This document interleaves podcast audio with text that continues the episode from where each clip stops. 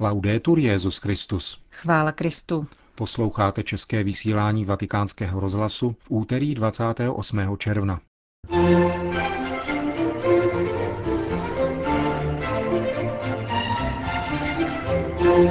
Benátský patriarcha kardinál Angelo Scola byl jmenován do čela milánské arcidiecéze. Vatikánské tiskové středisko představilo podrobný program 26. světových dnů mládeže. V Římě proběhlo setkání věnované univerzitní pastoraci. V rozhovoru nám jej přiblíží otec Josef Stuchlý. Hezký poslech vám přejí Johana Bromková a Milan Glázer. Zprávy vatikánského rozhlasu. Vatikán. Svatý otec dnes přijal rezignaci kardinála Dionýčiho Tetamanciho na vedení milánské arcidiecéze, kterou před dvěma lety předložil vzhledem k završení kanonického věku.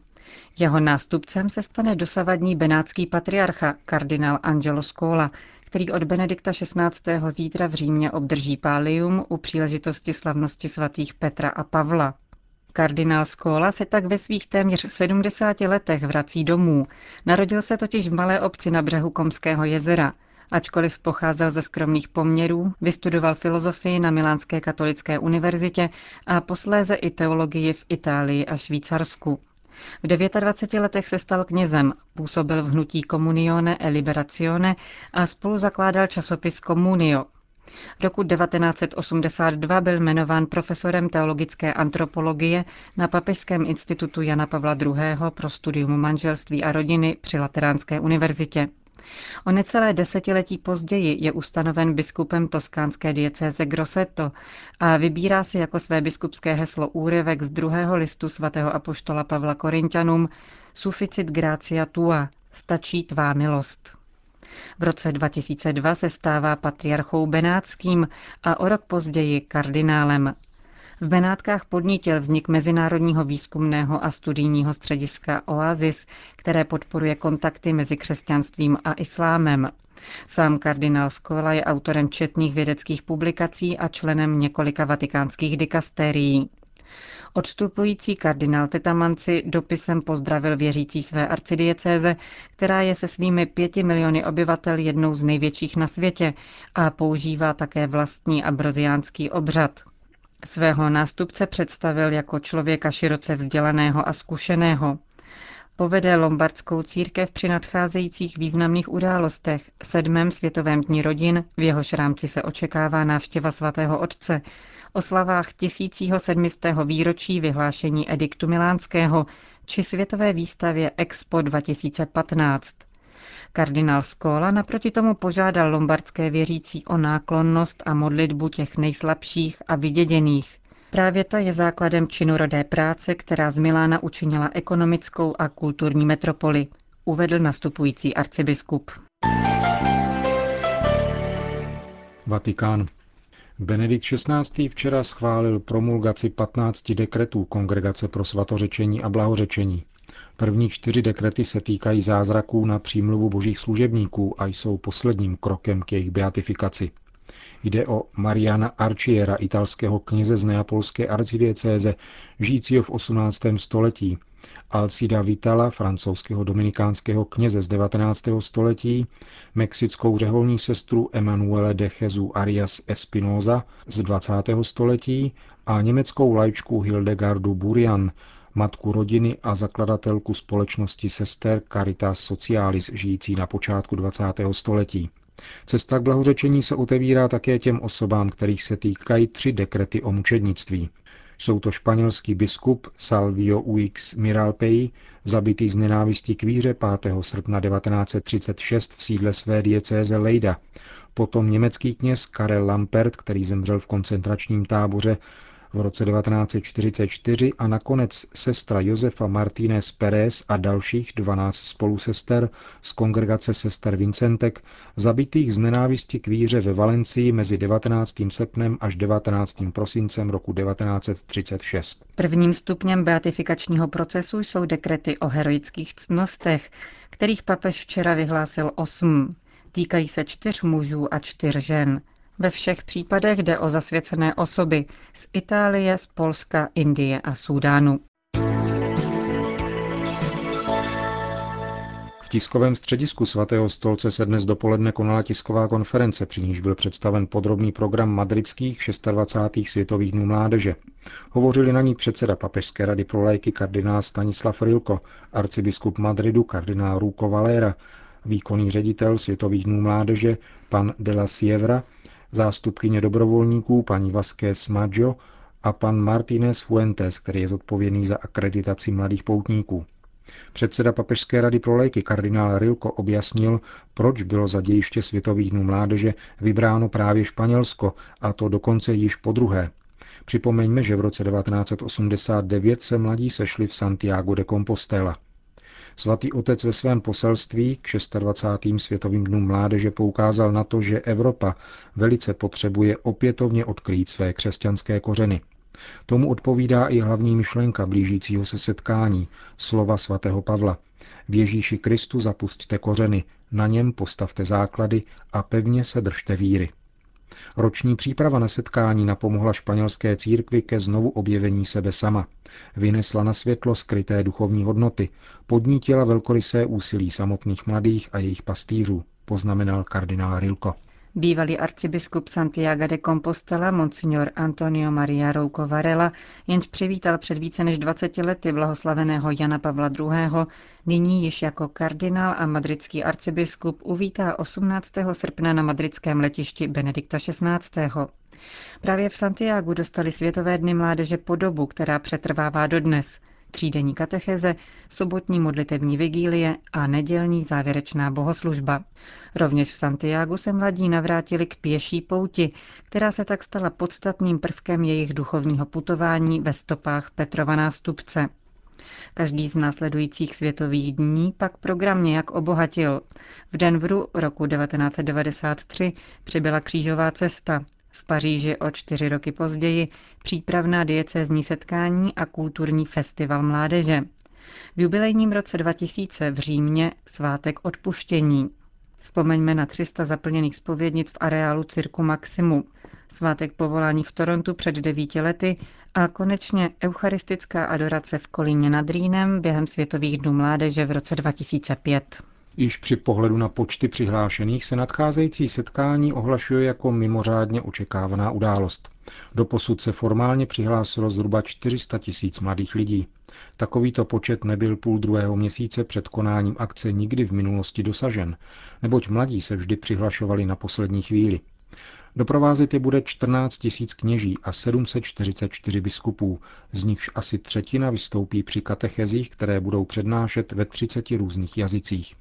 Před příjezdem do Madridu se poutníci zastaví v 68 španělských diecézích a po dobu setkání se o ně bude starat 24 tisíc dobrovolníků z celého světa. Nezapomene se ani na mladé, kteří nemohou do Španělska přijet osobně. Pomocí internetu či Eurovize se s madridskými světovými dny mládeže spojí mladí zhromáždění v různých částech světa, například na Ukrajině, v Burundi či na Madagaskaru, uzavřel předseda Papežské rady pro lajky kardinál Rilko.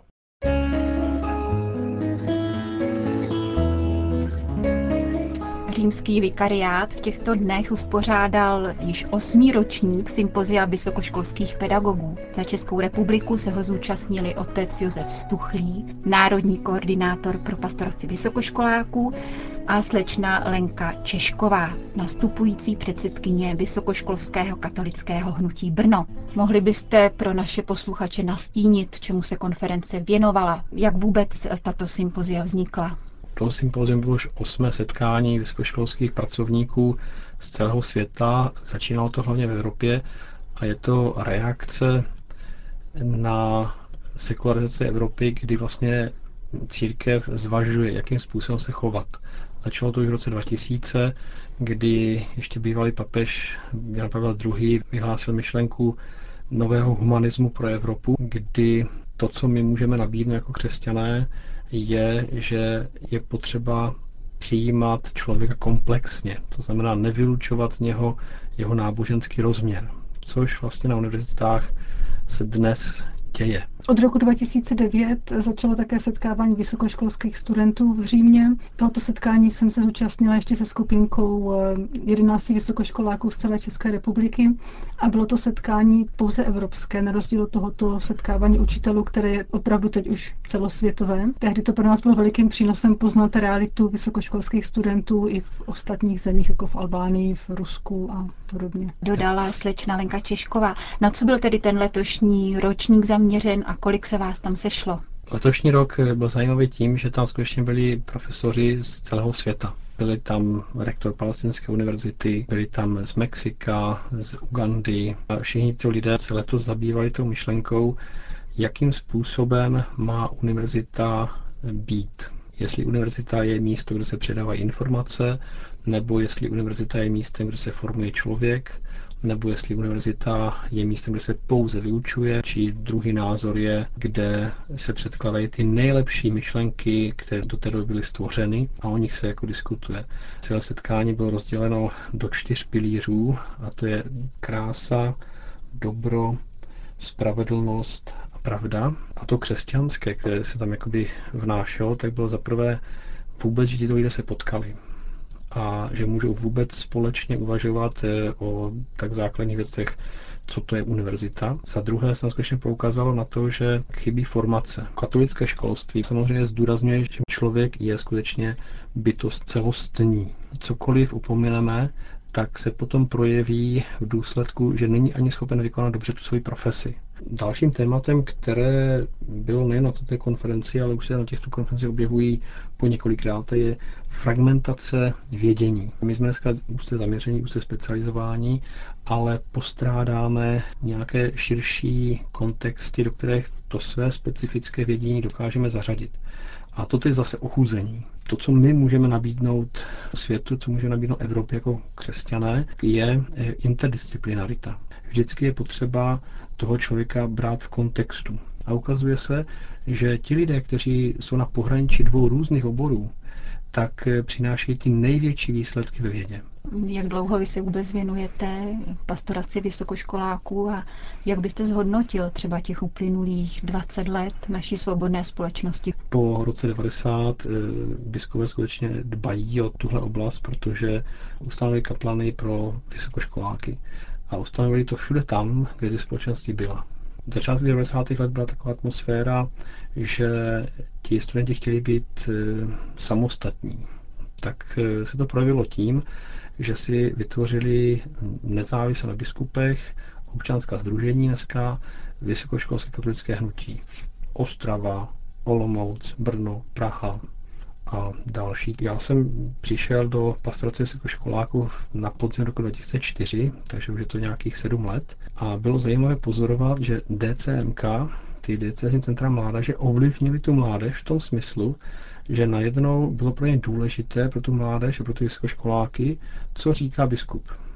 Bylo pro ně důležité, eh, co říká církev že najednou už jako nechtěli sami ve zmatku a v revoltě eh, nějak něco objevovat, ale ty DCMK je nějakým způsobem sformovala.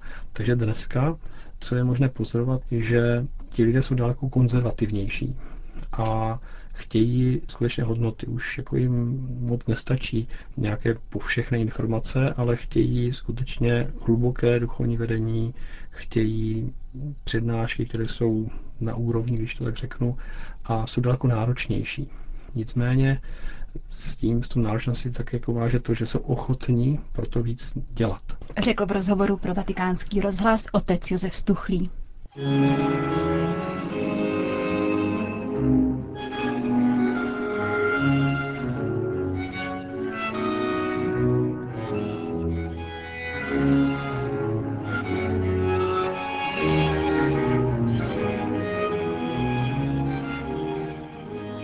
Končíme české vysílání vatikánského rozhlasu. Chvála Kristu. Laudetur Jezus Christus.